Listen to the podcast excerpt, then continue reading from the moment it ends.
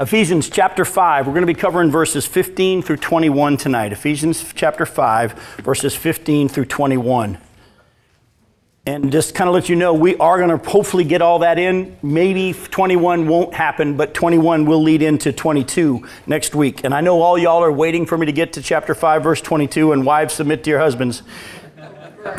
but just uh, actually, you will be surprised when we actually break that down. You will be, ladies, you will be very, very surprised to see what it's really saying.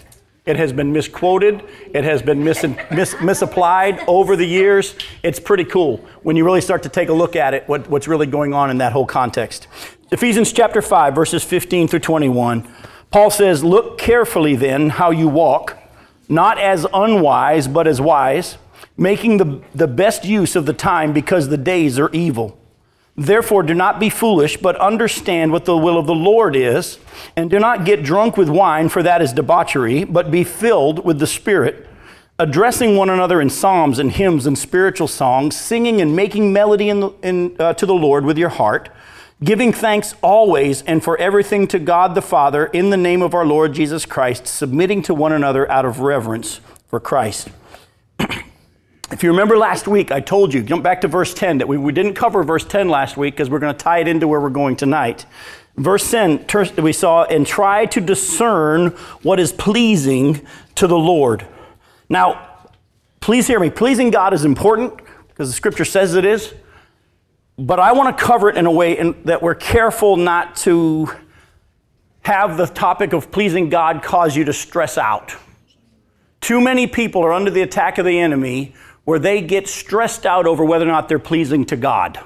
You understand what I'm saying? Some of you might have struggled with that yourself over the years. Am I pleasing to God? Have I done enough? Have, hopefully you understand. And, and, if not, we're going to kind of take some time tonight. Look at what scripture actually says about being pleasing to God.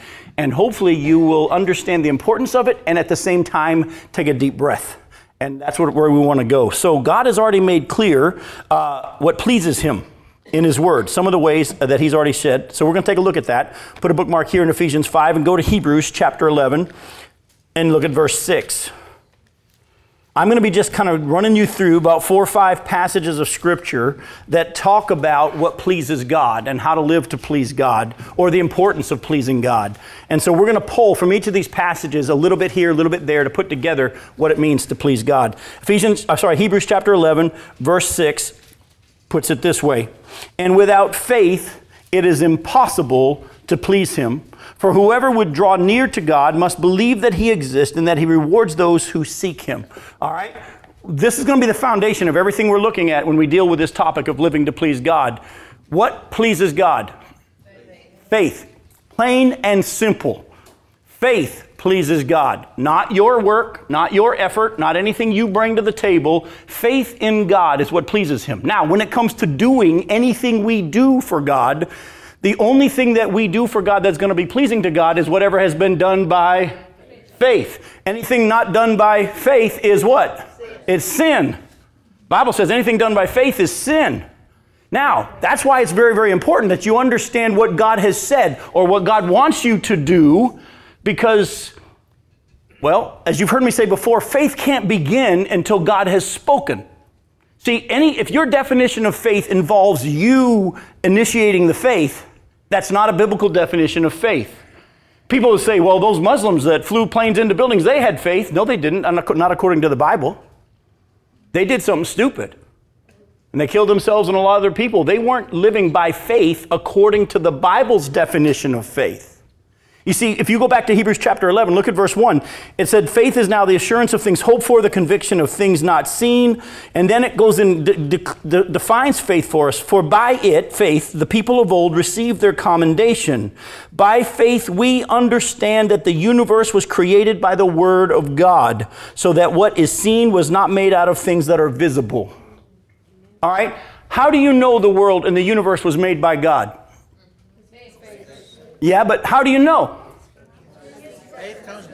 Because God said it. Do you see what, it, see what it, this is what the Hebrew writer is saying? Because God said so. Let's do something fun. Actually, I'm going to tell you now, we're not even getting to verse 21 tonight because God, God's got something that I really want to take some time to show you, and I just feel like He wants us to go there. Go to Genesis chapter 1. to be really honest with you, folks, I love the fact that I, I just got an email today that Ken Ham is going to be debating Bill Nye, the science guy, right now. At 7 o'clock, right now, he, it, uh, he's debating him, and it's going to be played later on uh, on CNN and different things. Be praying for Bill Nye right now as it crosses your mind. Keep talking to the Lord about that. I love the fact that he's debating because actually, there's a lot of scientific proof that backs up what the Bible says. But you better not believe it because science says it. Because if you believe it because science says it, is that faith? No. The only thing that pleases God is faith. And then the Hebrew writer says, not only is it being convinced of things not seen, by faith we know the world was created at the word of God. How do we know the world was created? It's not because of science, it's because God said so. And listen, I'm going to do this real fast. Go with me in Genesis chapter 1. Look at verse 1. In the beginning, who?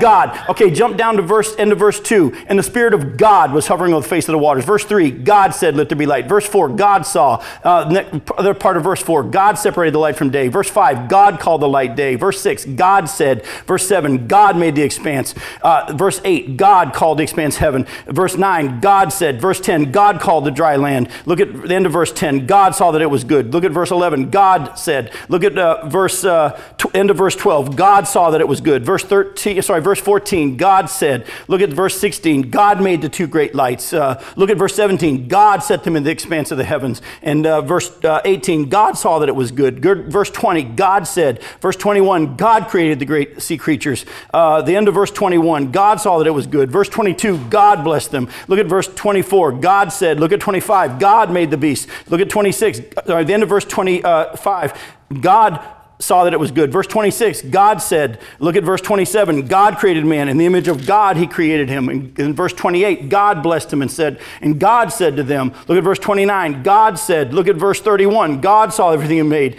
Uh, do you think he's trying to get something across to us here? If you kept going into chapter 2, even in the next first two verses, God puts his name at the beginning of his book about the creation of the universe over 30 times. Over 30 times, he put his name in there saying, I did it. So understand what the Hebrew writer is trying to teach us now.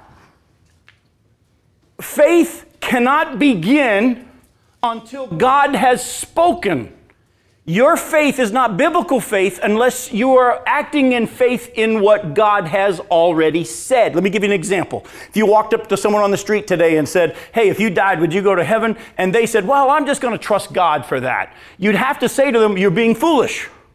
Because God has already spoken as to what is required, and that you put faith in Jesus and Jesus alone. He's the only way that you can be saved through faith in what He did. Faith is not, I'm just going to trust God. That's why we've gotten ourselves into trouble over the years and confusion in our churches about faith because some people that use that word faith say, well, we're just going to trust God in faith. That's not a biblical definition. You don't start faith. There's people out there that teach if you have enough faith. Well, you can't have enough faith unless God said something. You put your faith in what he said. Oh, by the way, if without faith it is impossible to please God, do you understand how important it is us for us to not only know what he said here, but know how to listen to his spirit when it comes to doing daily life and living by faith? Do you understand what I'm saying? That's why eh, in my book, eh, The Principles of a God Centered Church, the subtitle is Detecting the Whisper of God. Folks, I want you to become as you walk with the Lord, and that's God's desire for you as well. And that's what we're going to cover in that whole study in, in, in the, on the cruise.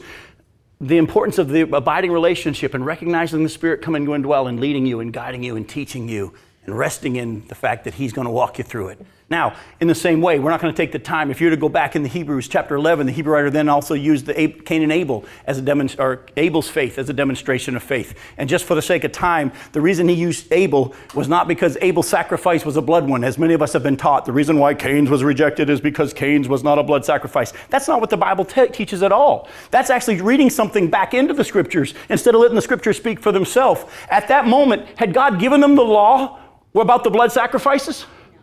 No, that didn't happen until hundreds of years later at the time of Moses. Actually, even in the time of Moses, when you get the law, were grain sacrifices accepted? Yes, there are grain sacrifices, there are drink offerings, there are wave offerings. The reason why, if you look back at the scriptures, that Abel's sacrifice was accepted and Cain's wasn't is because Abel brought the best of what he had, the fat portion, the firstborn. Cain brought just some of what he had. Why does God respond? And you're going to see this in our study of what pleases him. He's looking at the heart. Now, I'm going to just say to you about what real faith is. You want to live by a real biblical definition of faith? You got to first understand it can't start until you know what God said. Faith doesn't begin until God has spoken. What has He said? You put faith in what He said. Now, here's the second thing the Hebrew writer pulls out from that passage. He says, Real faith doesn't have a parachute. Real faith doesn't have a plan B. That's what was really going on when Abel brought the best of his herd, the firstborn, the fat, the best. Because if you know anything about herding, if you know anything about growing crops, you use your best as your seed for the next round, right? You use your best animals because that's your breeding stock to make more good animals. What he did was he said, God, I so trust you, I'm going to give my best to you as a sacrifice, and I'm trusting that you're going to make the rest of this work out. Real faith doesn't have a plan B.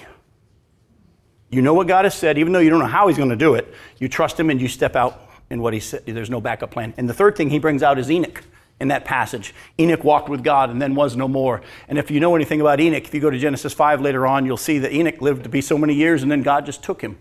But what do we know about Enoch besides the fact that God took him and he never died? There's only one other thing we really know besides the fact that his dad, uh, uh, uh, sorry, his son was Methuselah he walked with God. And we see in there that the picture of his relationship daily, and the Hebrew writer brings out about faith when he's teaching on faith, and he's going to use men and women of faith later on to demonstrate this. When he's teaching about faith, he says, We don't know what faith is until God has spoken. You can't exercise it until God's revealed. Secondly, real faith has no parachute. And also, here's the third part real faith happens every single day of our life with God. And here's one of our problems Everybody in this room that knows Jesus as your Savior has exercised faith in God with no parachute, right? Hopefully, you don't have any parachute. Some of you aren't going to the synagogue on Saturdays and hoping that works and then maybe doing your little Buddha prayers and stuff like that. Hopefully, you have put your faith fully in Jesus Christ, right? You, you put all your eggs in one basket. But too many Christians today have only exercised faith in God when it comes to trusting Him as their Savior. They've never learned how to live every other day by faith. And the Hebrew writer brings out Enoch for a reason. Enoch not only trusted God, he trusted God every single day and walked with him by faith. So when the Bible says without faith it's impossible to please God, don't use the wrong definition of faith. Faith is not doing something stupid and hoping God covers your rear end. Faith can only begin until you know what God has said. When you know what God has said, then you put faith in what He has said. You then do what He said, trusting the results to Him with no backup plan. And you not only do it for salvation, you do it every single day as you walk with Him. So, what pleases God? Faith. Real faith. That's why you got to read your Bible every day. Yeah, it's the only way you're going to really be able to recognize which Spirit's talking to you. Okay, now let's go to another di- look. Well, I'm not going to take the time to turn there, but write it down in your notes. Luke 18, verse 8. Jesus is talking about the persistent widow, you know, in the story about the unjust judge and the persistent widow. And he's just talking about the fact that if this guy is going to respond to her because of her persistence, how much more will your Heavenly Father give good gifts to his children, kind of a thing. He wasn't saying that God rewards our persistence because then your faith is in your persistence. Do you understand what I'm saying? If you think God's going to respond because I've been faithful, I've continued to pray, I've kept on knocking, I've, He has to come through, your faith is in your persistence, not in Him. You keep asking, and you keep, you keep seeking because you believe He's good. That's what He wants you to do. But don't put your faith in your persistence. But He makes an interesting statement at the end of that whole lesson. He says, When the Son of Man comes, will He find what on the earth? Faith on the earth. He didn't say when the Son of Man comes, will he find people working hard, being dutiful, committed, faithful, the wrong definition of faith. See, we talk about someone who's just doing, they've done the same thing every year and they put their nose to the grindstone and they've never had a day off and they've never quit. They've never done anything by faith. But we call them faithful. That's not the biblical definition. When the Son of Man comes, will he find faith on the earth? Folks, I think we need to know what pleases God. All right, let's keep going. 1 Thessalonians chapter 2.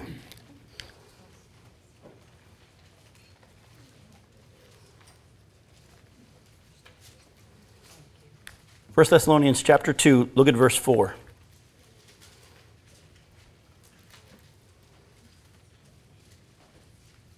He says, But just as we have been approved by God to be entrusted with the gospel, so we speak not to please man but to please God who tests our hearts. There's a couple things in here that we can pull out to help us understand what it, what it is that pleases God.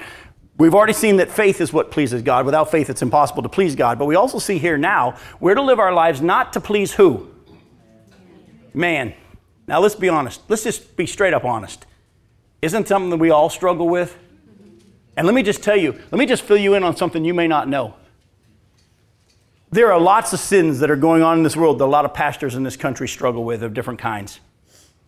But probably the greatest sin that every pastor, including Jim Johnson when I was a pastor, struggled with was a fear of man. I don't know how many times over the years I've seen in my church that I was pastor of or other churches when God would speak to us as we sought Him about a certain issue or a certain whatever He was talking to us to do next, when we sought Him and we got an answer, our first thought was, How are the people going to react? I know it doesn't matter, but unfortunately, it did to us. We were too busy. Too many pastors are out there checking the wind of everybody to make sure they're all going to be okay with it instead of saying, God said this is where to go, where we're to go for yourself as well. A lot of the things God may tell you to do as you walk in real faith and obedience to what He said, your family might not like. Some of you have struggled over the years whether or not you be baptized. You came out of a Roman Catholic background and you actually got baptized by immersion after your salvation, your mama might be really upset. And some of you probably haven't even walked in obedience to one of the first things God told us to do in obedience to Him because you're worried about what mama might say. We're not to live to please man, but to please God. And then the second thing is, what's he looking at? He's not looking at what you do, he's looking at why you did it. He's looking at your heart. You want to live to please God? Get to the real issue. Get to the real issue of your heart. Go to 2 Corinthians chapter 5.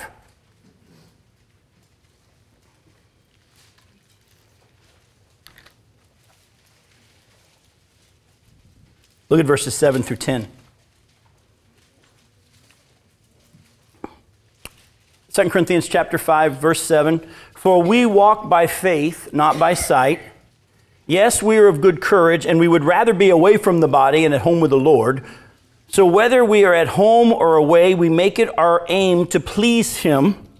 For we must all appear before the judgment seat of Christ so that each one may receive what is due for what he has done in the body whether good or evil.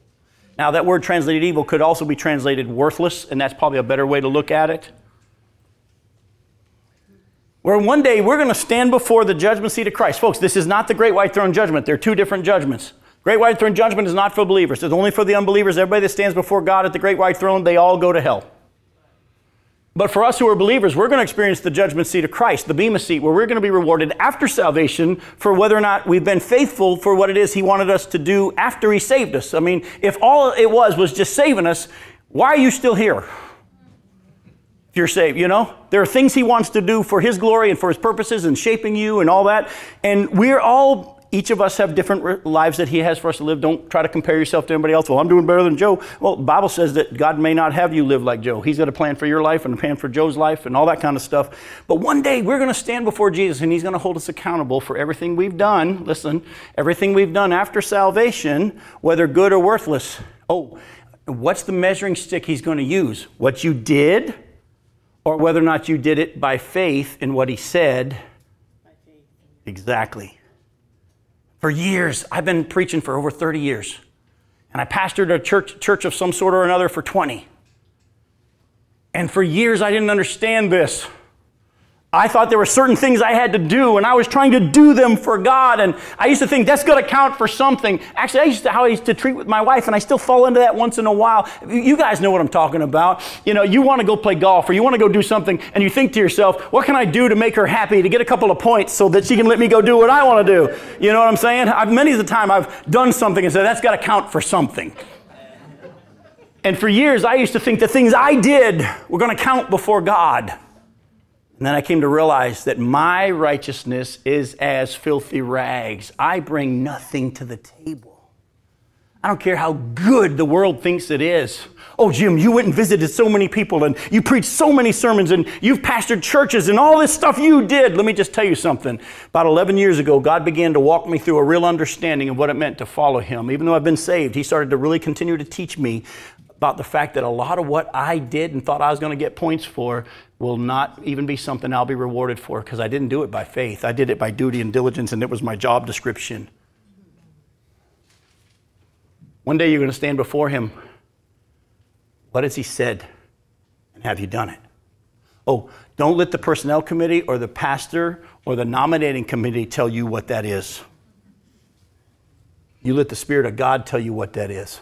You mamas, some of you have been told to be a mama, and God said, That's all I want you to be. And the world will tell you, well, you're supposed to be this too, or shouldn't you be serving over here, and shouldn't you be doing this as well? If you really, uh, we're all members of the church, we all need to pull equal weight. And over the years, we have listened to too many other voices besides the Spirit of God. Let me just tell you, His yoke is easy and His burden is light. Too many Christians have never experienced that light burden, that easy yoke, because they're too busy trying to follow what everybody else is saying, the church is saying that they're supposed to be doing, instead of what Jesus said you're to be doing. Oh, and by the way, he'll empower you to do the thing he's asked you to do. He won't empower you to do the stuff somebody else asked you to do.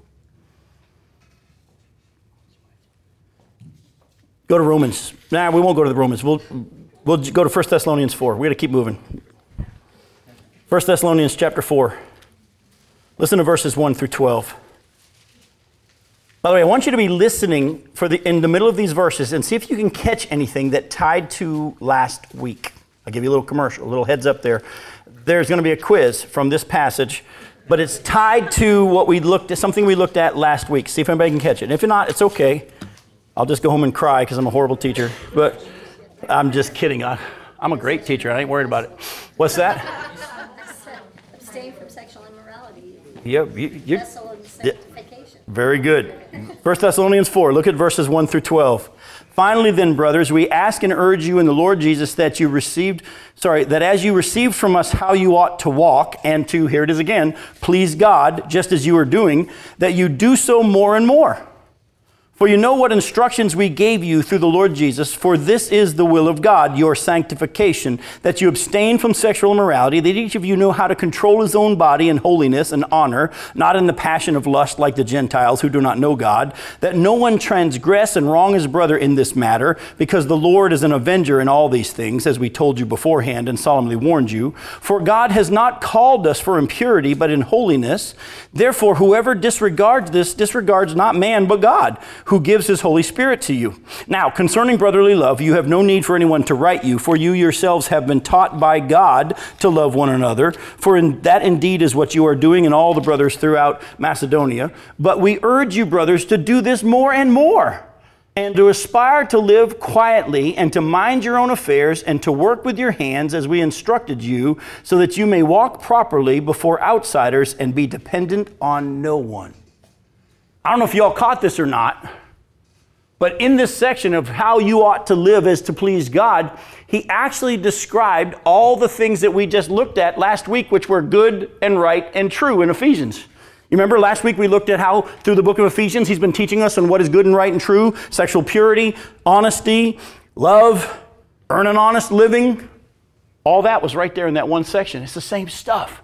So, as we begin this journey of living to please God, understand anything not done by faith, he's not going to be pleasing to God. But what specific things has he already said to us to trust him in? Sexual purity, honest, love, earn an honest living. Why don't you start there? Start there. And let God speak to you in those areas, and then from there on, He'll continue to speak to you and teach you how it all plays out specifically. All right? Now, with that in mind, I'm going to ask you, as I just did, how are you doing in these areas? But remember, this is a daily battle that we're in against our flesh, the world, and the devil. And that's why, back in Ephesians chapter 5, Paul says that we are to consider how we live and to live wisely, not unwisely, because the days are evil. Look at verses 15 and 16. All right? Look carefully then how you live, how you walk, not as wise, but, uh, sorry, not as unwise, but as wise, making the best use of the time because the days are evil. Now, let me just stop real quick. There are going to be preachers who are going to tell you what the best use of the time looks like. Are you to listen to them? Who's going to tell you what is the best use of your time? God through His Spirit. There's nothing wrong with preachers saying, here are some things that are good uses of time, but be careful of anyone that says you all need to be doing those exact things. You understand the difference? We as preachers need to say sexual purity, holiness, honesty, work with your hands, but how that each plays out for each of you is not for us to say. That's for the Spirit of God to show you specifically how that plays out. And that's why you'll see Paul wrestle with that same whole issue as he dealt with, with his honest day's work, if you will. He would say to some people, We had the right for you to take care of us financially, but because of what God was doing in your situation, we didn't exercise that right. We took care of our own selves and we made tents so that we wouldn't be dependent on you and that we would teach you something. Yet in another place, he says, Look, the people that preach and teach are worthy of double honor, especially financially. So, which is it? See, that's the problem. We try to turn Christianity into a formula. And we'll take a couple of verses where Paul said, We didn't exercise this right for you to take care of us, and we worked by ourselves. And there are those that'll say that every preacher should be bivocational. No, that's not what the passage is saying. That's what Paul was doing, God was doing through Paul in that situation. Over here, it says not to be bivocational. So, which is it, folks? Whatever he says to each individual guy that's going to be called to preach. Some are to be called to be bivocational. Some are not to be. Some are to be bivocational for a time. Some are not to be. Eh, this is where I'm using illustration for what we do that maybe help you and understand. When it comes to you, whether you homeschool your kids or whether you don't homeschool your kids, whether or not you watch certain movies or don't watch certain movies, don't let man tell you what the specifics of them are. Understand the principle, the, under, the importance of purity and all this stuff. But when it comes to the best use of your time, we have allowed man to take the role of the Holy Spirit, and we start judging each other as to whether or not you're doing it the way I'm doing it. We've gotten ourselves into a mess, haven't we? We wonder why we have trouble with unity in our churches. We'll never have a biblical understanding of unity until we understand that God is the Father, He's the Master, He's the one who determines what each of His servants are to do. We're all heading the same direction, even though we have different roles. It's just like it would be foolish for the uh, running backs to say to the wide receivers, Why do you keep running down the field? You're supposed to come back here and have him hand you the ball. It'd be foolish for the wide receivers to say to the running backs, Why are you standing back there behind the line? We're supposed to go down there. You understand? They each have different roles. They all have the same goal, the same purpose of moving the ball forward, but in doing so, each has a different role. Some of you have been gifted by God to work with your hands, and you're not capable or even called to be up here teaching and preaching the word. But you know what? Be careful of those who say everybody should have been at church work day. Not everybody's supposed to be at church work day, just those whom God has called and those God has gifted, and let them go have their fun and do their thing. Not everybody's out supposed to be. Some of you have been wired by God for evangelism, and you just love sharing your faith, and you don't mind going out into the street corners, or out to the beach, or knocking on doors. Does that mean everybody's supposed to be knocking on doors? I mean, well, Jim, didn't Jesus say go into all the world and preach the gospel? Yeah, well, what are you doing here in America then? I actually heard a, a, a musician back in the late 70s, early 80s actually do a concert, a Christian concert, and he started preaching, which wasn't his gift. Great musician, gifted by God. But he started preaching and it's recorded that he said this Jesus said, Go into all the world and make disciples. So, unless you know you're called to America, you're not supposed to be living in America anymore and get out there. He just took the role of the Holy Spirit. That's not his role. So, as we deal now with make the best use of the time because the days are evil, don't let man tell you what the best use of that time is. That's where you can begin to say, Lord, what is the life you have for me? What's the best use of the time that you want to do through me? You gave some five, others two, and another one. I don't care whether I'm a 5, 2, or 1. What is it you've given to me to do? Show me. And folks, let me just tell you, once you start to see it and you rest and don't worry about all the other stuff that everybody else is supposed to tell you. Becky and I were meeting with a couple last night, and where the conversation ended up is, you know, it's one of the best things you can ever do as a Christian is learn to say no. I used to be the worst at saying no. I wanted everybody to like me. I wanted everybody to be happy with me. And so if they had something they wanted me to do, I tried to do it. Till I thought about killing myself because I was miserable. And God began to teach me. He said, Jim, you're not supposed to do all those things everybody expects of you. Folks, I even had over the years in my years of pastor people telling me how I'm supposed to dress, how I'm supposed to wear my hair. I literally had a lady come to me one time. She made an appointment with me in my office. And so she shows up, and I've never really met this lady before, but I, I, I said, Hello, well, what, what you want to see me about? And she said, Pastor, when you stand up there preaching, your pants bunch up on the top of your shoes and it bothers me, and I can't listen to a thing you say because it's distracting me because your pants are all bunched up on your shoes. Back in the day, I wore shoes, now I'm wearing sandals, and I don't care what you think, you know? she stood up and she said, You see, I have this perfect crease, and how the top of my shoe, the bottom of my pants touch the top of my shoes. I've already made an appointment with my personal tailor, for, and he's only going to charge you $2.50 a leg, and he's going to fix all your pants.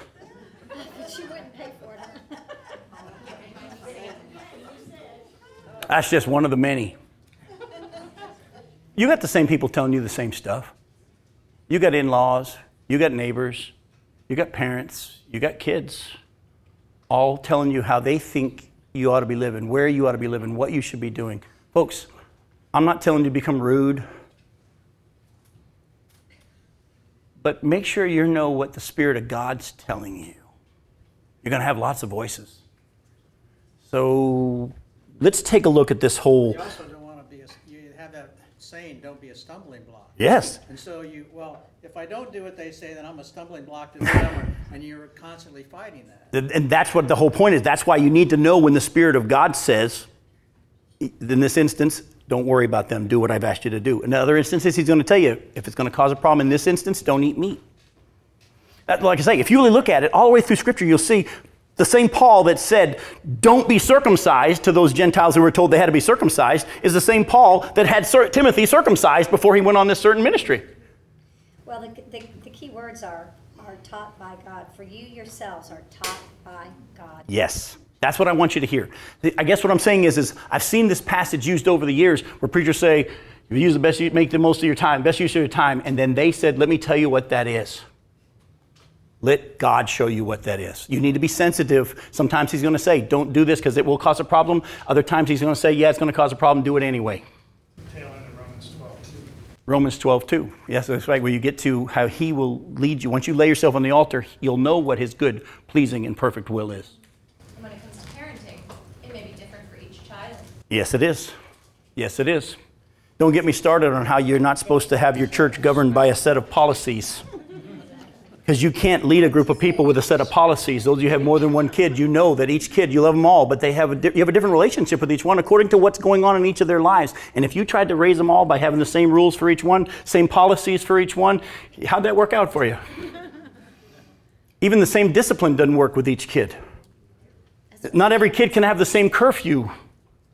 You have to work with each one according to where they are, according to the personality and what in world God's through you trying to accomplish in each of their lives at that time. Again, it all goes back to are we as a church really following God? Or if we turn Christianity to a set of rules and we start judging it whether or not you're doing it the way I think you ought to be doing it. That's why we fight over worship styles. That's why we fight over songs, music, whether how it's loud or too wild or too slow. And that's why we fight over evangelism methods. Oh, I love, years ago, I just heard about this. Uh, years ago, the, the, he's president of uh, New Orleans Seminary right now. His name's Chuck Kelly. He preached a sermon in this area back, I don't think in the 70s or 80s. He preached a sermon entitled Selling Records in a CD Generation. And he talked about how the church has the same problem that the record people had when it moved from records to CDs. The message on each was the same. But people now had CDs, and if they're going to hear it, you need to be able to understand and move to help them understand it. But the church is still trying to sell it on records. But again, does that mean man will show, tell you what the CD generation needs? No, the Spirit of God's going to have to show you. He's going to show you. And he might even have a couple of churches that are still using records because of what he's trying to do for the people that don't have a CD player, but they still have a record player. Again, what is the Spirit of God telling? As I go to churches all over the country, I say to them, Look, I'm not coming to tell you what a church should look like. I'm telling you what God centered looks like, and then each church is going to look like what God wants it to look like. Listen, for now. And be willing to let God tweak that as He does when He does. The same thing in each of our lives. But now I want to get into this fact that the, our, the days are evil. All right? Go to Ephesians chapter 2. Look at verses 1 through 3. Ephesians chapter 2, verses 1 through 3. You women won't have to submit to your husbands for a couple of weeks because we won't get there next week like I thought. So you're welcome. Ephesians, Ephesians, all right, good, good idea. Keep listening to God, not me. Ephesians 2, look at verses 1 through 3. And you were dead in the trespasses and sins in which, in which you once walked, following the course of this world, following the prince of the power of the air, the spirit that is now at work in the sons of disobedience, among whom we all lived once lived in the passion of our passions of our flesh, carrying out the desires of the body and the mind, and were by nature children of wrath like the rest of mankind. And I love that next verse, but God. But look at how Satan is described, and look at how this world is described. I want you to see it. This is very important where we're going to go. And this is going to be very important when we get to Ephesians 6 and put on the armor of God. Folks, look at how Satan is described. He's the prince of what? Of the power of the air.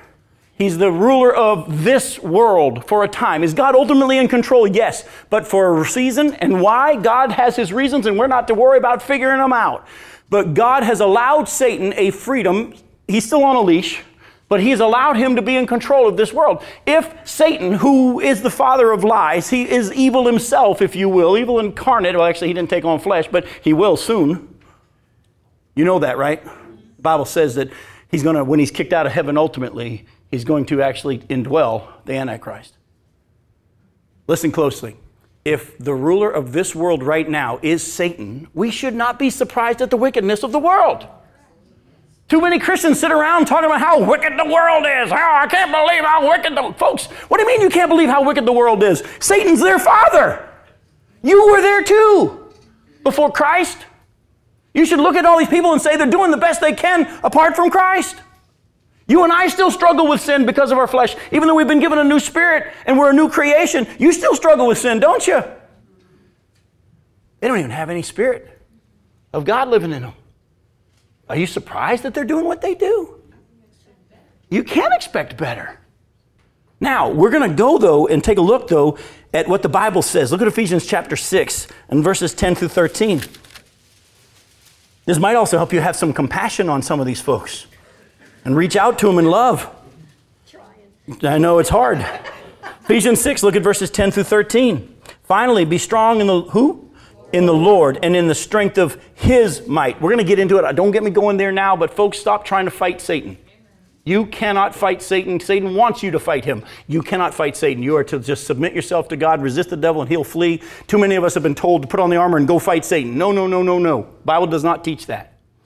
But we're to be strong in the Lord and in the strength of his might. Put on the whole armor of God that you may be able to stand against the schemes of the devil. We do not wrestle against flesh and blood, but against the rulers, against the authorities, against the cosmic powers over this present darkness, against the spiritual forces of evil in the heavenly places. Do you see how things are described? What's really going on, folks, is we're living in a spiritual world. We see the physical, but there's a spiritual realm that is probably even more real. It was there before us. This is all the stuff we can see and smell and taste and touch was created afterwards for God's purposes. But the real world is not this. Too many people say, Well, I live in the real world. No, you don't. you live in the temporarily created world. You live in the terrarium. You, uh, what, are, what are those? You live in the diorama. But not only that, when your neighbor who doesn't know the Lord goes after you like he does, you're not fighting against your neighbor. There's something else really going on. It's a deeper issue. and understanding that. That's why the Bible says we need to be serious and understand, look carefully at how we walk, not as unwise, but as wise, making the best use of the time, according to the Spirit telling us what that is, because the days are evil. In John chapter 14, real quick, verses 30 and 31, Jesus gives us another little heads up here. John chapter 14, verses 30 and 31.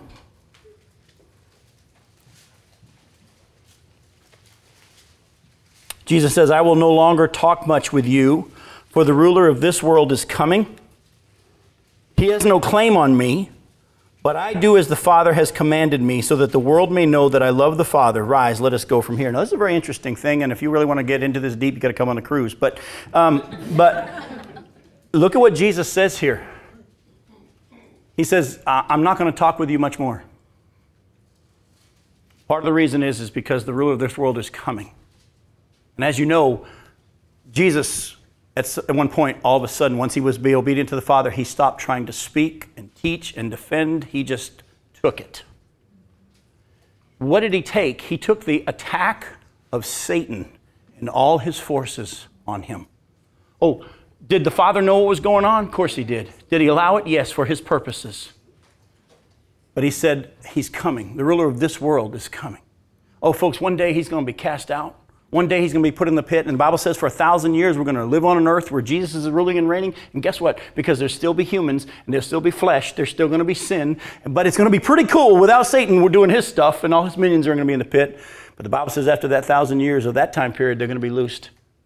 Going to come and tempt a whole lot of people that have been born during that time period. And they're all going to try to fight Jesus one more time, and he's going to make the final battle, and it's going to be awesome. And then we will live in the new heaven and the new earth and never again have to deal with all this sin. Boy, I can't wait. But at the same time, for a reason and for a season, well, we see in Hebrews chapter 2 that right now, even though everything has been put under Jesus' feet, we do not see everything in subjection to Jesus.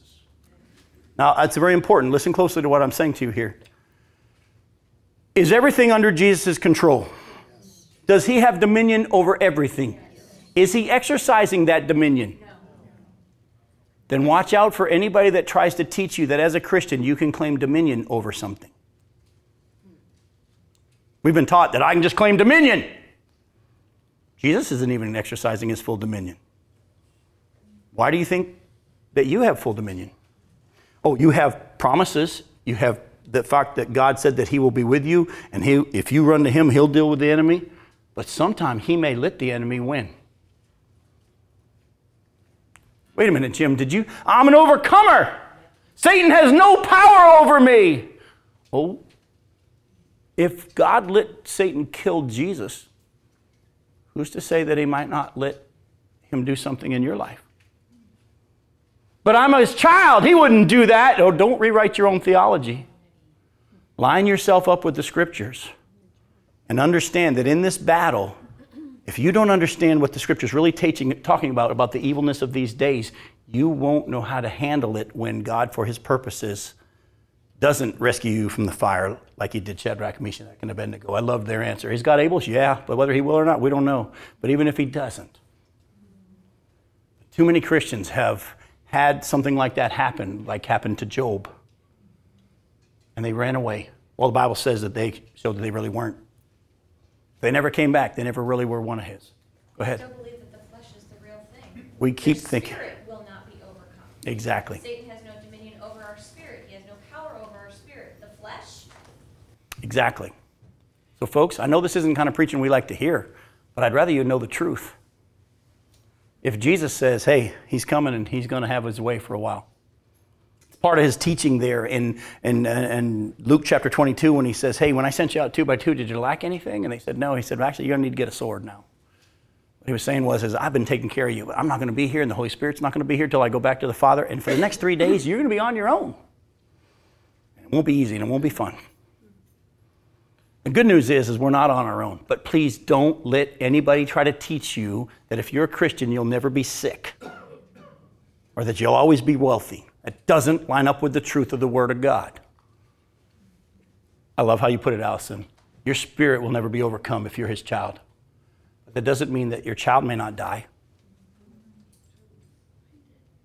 And here's my question Where's your faith? Is your faith in the Christianity that you've written out that you like? Or is your faith in God being God? And even though he slay me, Job says, yet will I trust him.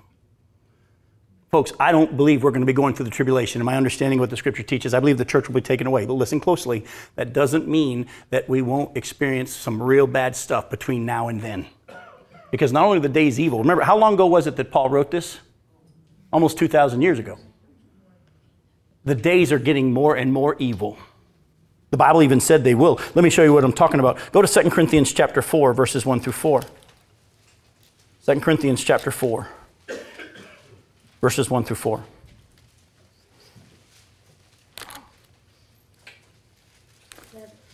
Second Corinthians 4, verses 1 through 4. Do one more passage about the evenness of these days, and then I'll show you how it's going to get worse. The verse, chapter 4, verse 1, and 2 Corinthians. Therefore, having this ministry by the mercy of God, we do not lose heart, but we have renounced disgraceful, underhanded ways. We refuse to practice cunning or to tamper with God's word, but by by the open statement of the truth, we would commend ourselves to everyone's conscience in the sight of God. And even if our gospel is veiled, it is veiled to those who are perishing. In their case, the God of this world, Satan, small g, you can see it, has blinded the minds of the unbelievers to keep them from seeing the light of the gospel of the glory of Christ, who is the image of God. You understand? Even if someone, if someone doesn't understand the gospel, there isn't because they don't, they're, they're stupid. Eh, this isn't, you don't understand the gospel because you're smarter than anybody else. This is a spiritual thing. All the more reason why, when we want someone to come to know Christ, we do not try to think of how can we do a better job of presenting it, or maybe if I said this, or maybe if I send Joe, he's really gifted at doing this, or hey, Pastor Jim, you've been to seminary, why don't you talk to my brother? You'll do a better job. No, it's not of man, it's of the Spirit. That's why Jesus said, the fields are white unto harvest, and the laborers are few. Ask the Lord of the harvest to send laborers. God, you open their eyes. Father, you draw them by your Spirit. Father, use people if you choose. I understand that if they're going to get it, you got to be the one to open them. This is a spiritual battle, and it ain't going to be won by my strategy. Amen. God, this is about you. Revelation chapter 12, verses 7 through 12. We're going to wrap up with this part here. We'll come back next week with look at what it really means to be filled with the Spirit. We'll really break that down, and I can't wait to show that to you because when you see what that word, what that passage is really saying, it really kind of unlocks a lot of stuff, and it's really fun. And there's been a lot of misunderstanding about the filling of the Spirit as well. So, Revelation chapter 12, verses 7 through 12. Now, a war arose in heaven. Michael and his angels fighting against the dragon, and the dragon and his angels fought back, but he was defeated, and there was no longer any place for them in heaven.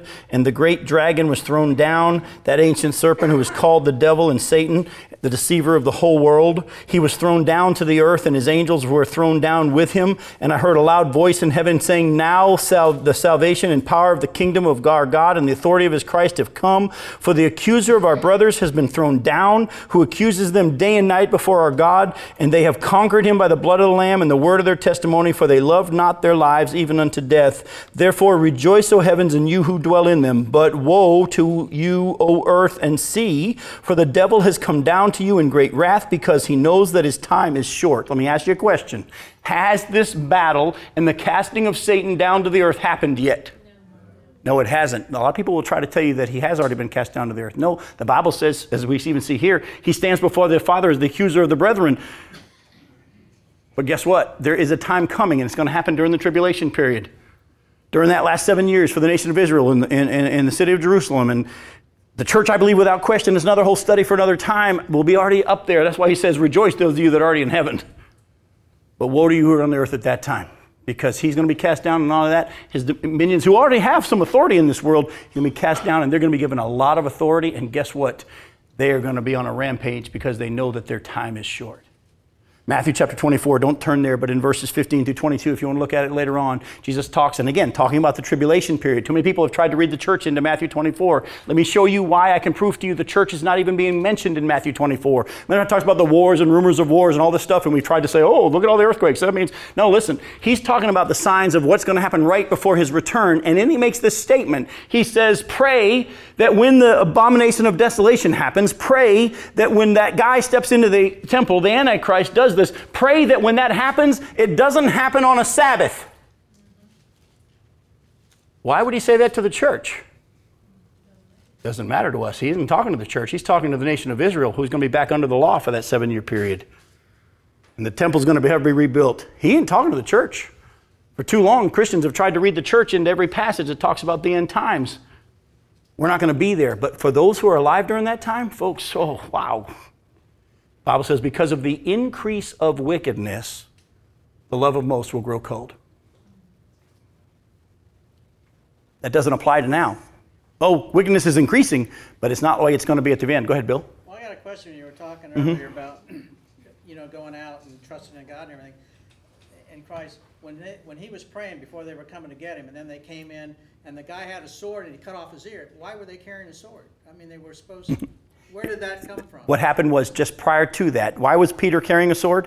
Is that your question? Just prior to that. That's Luke 22. If you look at Luke 22, Peter, uh, Jesus had made that statement. He said, "When I sent you out two by two, did you lack anything?" And they said, "No." He said, "Well, if you don't have a sword, get sell your coat and get one." Someone else comes right there. One of the disciples says, "Well, we got two swords." He said, "That's enough."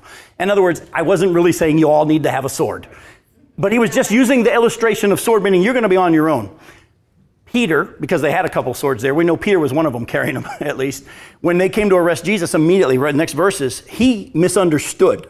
He thought this must be what Jesus meant, and he starts swinging the sword. And even one of the uh, Gospels says, Shall we strike with our swords? Is that what you meant? Jesus, of course, puts the ear back on and says, That wasn't what I meant, put it away. I, I love the fact that this is a wonderful illustration of the fact that if you're trying to do something you think is what God wants, He's able to clean up after you. He's loving the fact that you're trying to do what His. You understand? I, uh, I, uh, let me give you an illustration. Some of you have seen me do before. Let me, let me, the rest of you, let me show it to you now. Remember when your kids were little and they were learning to walk? Remember when they finally get to that age where they could like stand up and hold onto the couch or whatever, but they got to that stage and you're like, I want to teach you how to walk, and you stood them up right there, and then you backed away, and you remember you, you, their kid just kind of stood there, kind of wobbly, and they're all excited because they realize I'm not touching anything right now. This is amazing. And you, as a parent, were back here saying, Come on, Try to walk to me. Give it a shot. And you know what happened? The kid took a first step, they might even have made it, you know, and then they took another. And usually about the third step is where they lost it, isn't it? And they fell down. And you remember what you did? You ran up and you kicked him in the head. You said, You stupid kid, what's wrong with you? You didn't do that, did you? What did you do? You ran over, you picked them up, you hugged them, you wiped their bottom off, you encouraged them, and you said, I'm so excited that you're trying to walk. Give it another shot. Your Heavenly Father's the same way. Sometimes we think this is His will, and we swing our swords, and it wasn't. He can clean up after you.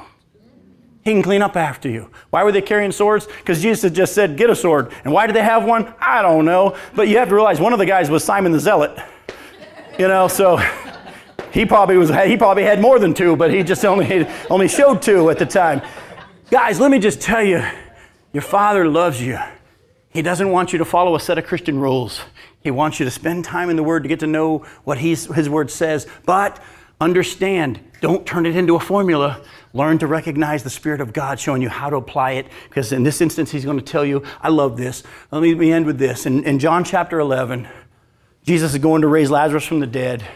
And Martha comes to him and she says, Lord, if you'd been here, my brother wouldn't have died. Now, let me just say something real quick. All these years we've heard the sermons about Mary and Martha and how Martha was working for God and Mary sat at his feet. If you read that gospel story, you will see in Luke chapter, uh, sorry, John chapter 11, that when word spread to the house where Mary and Martha both were, that Jesus was coming, Mary didn't move. It was Martha who, in that instance, ran to meet him. We've never heard anybody tell us that because we've always painted her as the bad one. No. Sometimes we get like Martha. Sometimes even Mary acts like Martha. Martha's the one that runs to him and meets him. And listen to what she says. She says, Lord, if you had been here, my brother wouldn't have died. And Jesus gives her theology. He preaches a sermon to her. Someone, word spreads to Mary, hey, Jesus here and he's asking for you. Mary gets up and she goes and she meets Jesus. You can double check me. Mary says word for word the exact same thing that Martha said. She said, Lord, if you had been here, my brother wouldn't have died. And Jesus cries with her. How come Martha got a sermon and Mary got, a, got just an, a, a, a consoling hug with tears? Here's why Because in that instance, the father knew that Mary just didn't need a sermon, she needed a hug. There are some of us that we're trying to do, we're the mercy people, and you've been gifted with mercy, and your thing is, look, they just need hugs. Sometimes people need a sermon and a kick in the rear end. Sometimes they don't need a sermon. That's hard for me. That's why I'm not a real good counselor. Sometimes you want to come and get compassion from me, I'm going to give you a sermon. And I've had to learn sometimes I'm not to give the sermon. I need to find someone that can hug them then because I'm really not comfortable with it. I don't know how to do that. But you understand what I'm saying? You can't turn Christianity into this is how it's to be done. You got to be listening to the Spirit. In this instance, does my kid need the hard hand of justice or do they need to understand a little bit of grace? They're both there. What is God saying in this instance? Then you'll know how to please God. Because honestly, even if you swing a sword and cut off someone's ear and that wasn't his intention, the fact that you thought that that's what he meant pleases. It pleases him. He knows if you're doing it because you think it's right. He knows if you're doing it because you thought that's what he wanted. The neat thing about God is he'll teach you even in that. Aren't we glad that we saw Jesus put Malchus's ear back on? We learned a little bit about something Jesus even more in that, didn't we? Folks, We'll come back next week to get into, he says, don't be foolish, but understand what the Lord's will is. Hey, we're going to get into another specific, and we're going to see that he says, be filled with the Spirit. And next week, we're going to break it down in the actual Greek to show you what it says. Let me just tell you right now, it's going to say this be being filled. It says, be being filled. What does that mean? See you next week. Let's pray together. Father, Father, thank you again for the way that you uh, just open our eyes to your word. Thank you for the way that this hour always goes by so fast. But Lord, at the same time, there's been a lot of stuff you said to us. My prayer now is, is that, uh, as in your way that you've been patient, some of these things you've been telling us for a while, and you probably will till we get to see you face to face. But at the same time, you are you're looking for us to trust you in some way. Father, some of us might not be even aware of how serious the battle is that's really going on in our world around us. We think it's just the economy, or it's just my boss, or all these other things. Lord, may we understand that there's a bigger picture going on. But may it not cause us to run screaming. May it cause us to even more understand the importance of what it means to, to rest in you and to know what you say and what your spirit is saying in this instance. Father, all of us have decisions that we need to make. You, you've made life that way on purpose. You've given us choices. You bring us to precipices where we have to decide am I going to go or am I going to stay? Am I going to obey? Am I going to chicken out? Lord, all that stuff's going on in our life in many different ways. Some of us could be health issues. Some of us could be prolonged health issues. Some of us could be uh, one we just found about tonight. Lord, you know what's going on, but what you're looking for from us is not the secret formula to fix it. You're looking for us to trust you, to listen to what you say today. Lead us to a certain doctor if that's your plan. Show us to just not try to find any more doctors if that's your plan. Lord, show us what it is you're saying. And Lord, thank you for all the Christians over the years that were well intentioned, but they were really Job's friends who said, This is what God's doing, and you're supposed to do this, and this is what's happening, and why this is going on. Lord, help us to lovingly tune them out and to listen only to your voice. Lord, there'll be times you use a brother or sister to encourage us, and actually what they say is going to line right up with what your Spirit's already been saying. May we know that's come from you. But Lord, may we know what you said first May we not listen for what other people say and then think, well, maybe that's what God wants. You didn't design us to have a relationship with you via somebody else. You've designed us to have a relationship with you through your spirit living within us and you yourself teaching us. Lord, I look forward to teaching the things you're showing me already that you were trying to communicate in John 14, 15, 16, and 17 there. Lord, again, we look forward to being back here next week if that's your plan and having you teach us more about what it means to be filled with the Spirit. We pray this in your name. Amen.